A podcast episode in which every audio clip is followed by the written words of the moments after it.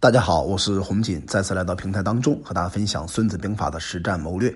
今天是元旦1日，祝大家新年快乐，身体健康，万事如意。我们今天呢，要给大家分享一下关于《孙子兵法》和西方经济学当中的博弈论，它们之间有什么关系，如何结合起来更好的应用。首先我们看一看《孙子兵法》和博弈论有怎样的相似性和差异性。相似性和差异性呢，是我们今天分享博弈论和孙子兵法当中的重点。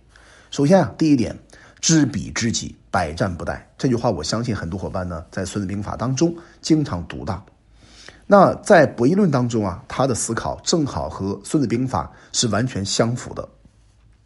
用大白话来讲，就是在竞争的这样一个环境当中你要采取一个策略，将取决于对方的策略。而且呢，你不仅要了解对方的策略，同时还要猜测对方的策略，最后呢来确定你的策略，这是一个循环的过程。其实在孙子兵法当中，用一个词就讲完了，叫知彼知己，百战不殆。所以你看从这个点上看的话呢，那孙子兵法和博弈论有高度的相似性。第二点的话，比如说知天知地，在第10篇当中，地形篇里边有知天知地，对吧？知天就了解天，了解地，天地的变化呢，会影响战争最后的结果。你看在博弈论当中呢，他认为环境和对手是竞争当中非常重要的动态变量。什么是动态变量呢？会影响一件事情的走向。所以我们经常听过一句话，叫计划永远赶不上变化。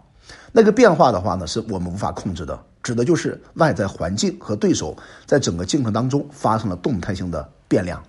所以呢，我们要对方呢，就是你的竞争对手，如果他是一个人以个体为中心和你竞争的话呢，他也在猜测你到底出什么招法。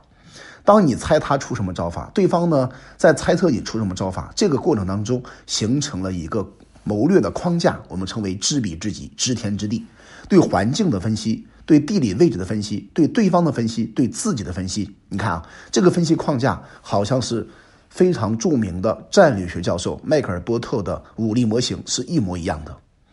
那这谈两个非常相似的地方，有哪些不一样的地方呢？我们称为差异性呢。其实孙子兵法它最大的和博弈论不一样的地方在这么一个地方，叫孙子兵法是从整体性来描述战略的，它更关注战略的整体框架，战略的整个的大纲。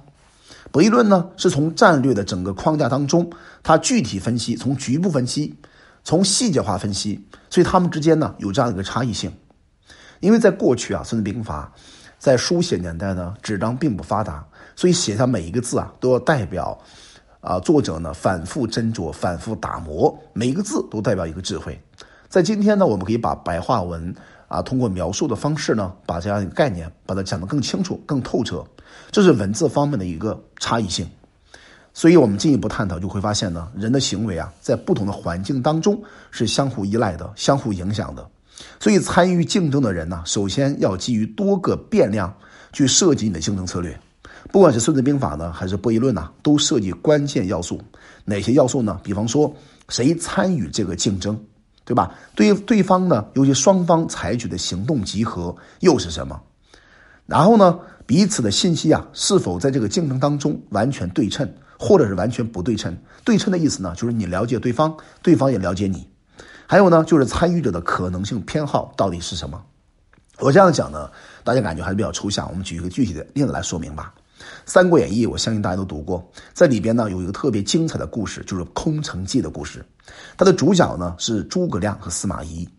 那当时诸葛亮他的整个军队呢全部出去收麦子了，所以在城中当中只有剩下老弱病残呢不足1000的军兵。而司马懿和他的儿子共同攻打到这个城池的过程当中，已经看到诸葛孔明呢在城上抚琴等待司马懿进来。其实这个过程当中就是一个博弈的过程。其实司马懿了不了解诸葛孔明呢？当然了解。假设按照知彼知己的观点，就了解孔明城中是完全空虚的，他完全可以打进去可是为什么他没有打进去呢？如果用孙子兵法的角度，你就解释不通了。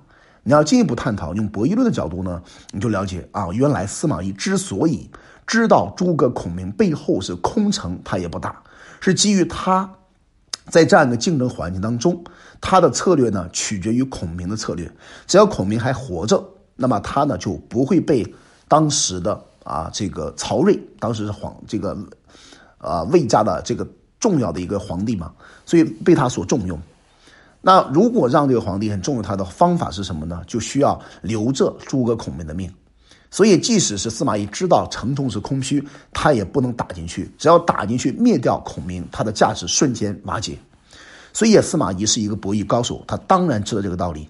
因此呢，他不仅要了解孔明他的情况，还要了解他背后的老板的情况，这才是真正在一个动态的环境里边呢，基于对方的策略来确定他的最佳策略。你看啊，司马懿可以有3种以上的选择。第一个，派一股小兵来试探一下这个空城当中到底有多少军马，即使这股小兵呢牺牲掉了也没有关系。第二个选择呢，他完全可以撤兵，只要撤兵留着孔明一条路，对吧？他将来就有很大的发展空间。第三个选择呢，他完全可以围而不打，通过围困的方法呢，把这个城中的人全部饿死。所以有很多种策略可以采用，但是司马懿他很懂得《孙子兵法》，也很懂得博弈论，他更加明白啊，只要我能够留着孔明，我未来的前途是一片看好的。基于这样一个博弈思考呢，他终于还是选择放过了孔明。所以我们通过这样一个分析你知道哈，孙子兵法和博弈论他们有很多的相似性和差异性，完全可以结合起来使用。我这样讲可能各位还不够这个透彻啊，不够有感觉。我们再打个比方，比如一个男士和一女士准备要结婚，那女士呢对男士的要求是他必须要有很好的经济收入，或者呢家里边比较有雄厚的财富作为基础。那请问女友为什么都很现实呢？需要男人，对吧，有很好的收入，而且比较可观的财富。这里面呢并不是女人比较现实，因为从进化论的角度看呢，女士从古到现在呢，她缺乏安全感，而代替安全感最好的筹码呢，就是对方是否拥有能够让她获得安全感的这种条件，比方说你的收入是多少，你背后的财富基础是多少，这是一个信号的传递。所以这也是一种博弈，女方在猜测男士能不能给她幸福的关键，就要看她本身通过财富这样一个积累的过程传递一个信号给到女士，才能决定要不要嫁给她。所以你看不管是司马懿跟孔明的作战，还是女友找男朋友的案例，它背后呢都涉及博弈论，都涉及兵法的道理。那我们应该怎么把博弈论和孙子兵法有效的结合起来使用呢？首先第一点呢，那孙子兵法更倾向分析战略的基本框架还有逻辑到底是什么。比方说道天地将法，这是5个要素。如果你纯粹听完这5个字以后你只是获得一个比较混沌的感觉。再比如说智信仁勇言，这是将军的5德，对吧？那这5德怎么去应用呢？在什么场景上应用呢？你会发现呢，如果你没有对孙子兵法有深入的洞察和学习你用不出来。还好我们有博弈论，那博弈论呢是通过数学逻辑将宏观的战略框架落地到这种具体的场景上面我们接着讲道天地将法智信仁勇言，它会通过具体场景分析将孙子兵法的要素呢逐一落地。打个比方吧，刘邦和萧何呢，他们俩之间是非常重要的合作伙伴。我们也听过萧何月下追韩信，成也萧何，败也萧何。韩信呢，在萧何心目当中和刘邦的心目当中是2个不同的标准。刘邦选择韩信呢，他最重视的是因为萧何当时帮助他做见证，帮助他做推荐，加上呢，刘邦跟韩信做了一个简要的谈话，发现韩信呢对市场分析、对项羽的分析比较透彻。基于这种判断呢，认为这个韩信具有大将风范。所以他的判断基础是什么呢？就基于对方的一种策略分析而形成的智信仁勇言的综合判断。那萧何呢？萧何也是基于这样的一个条件，对这个韩信呢形成了一个理性的分析。所以我们看虽然韩信没有获得过很好的作战的成绩，但是呢，通过他的理性分析，我们知道了韩信到底是不是一个具备智信仁勇言的将领。你看啊，不管是孙子兵法还是博弈论，要真正落地啊，必须有一个场景，同时呢，在场景当中学会具体问题具体分析，才能够把它落地，否则都是大道理。好了，我们看一看在哪些场景当中可以具体操作呢？首先，爱情场景可不可以操作呢？完全是可以操作的。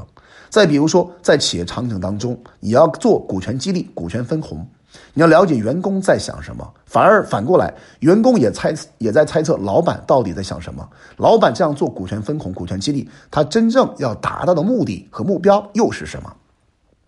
再比如说，在谈判场景当中，对方想要的是更好的价格，同时呢，更好的产品，而你呢，想要赚更多的钱，同时呢，要给他不错的产品品质。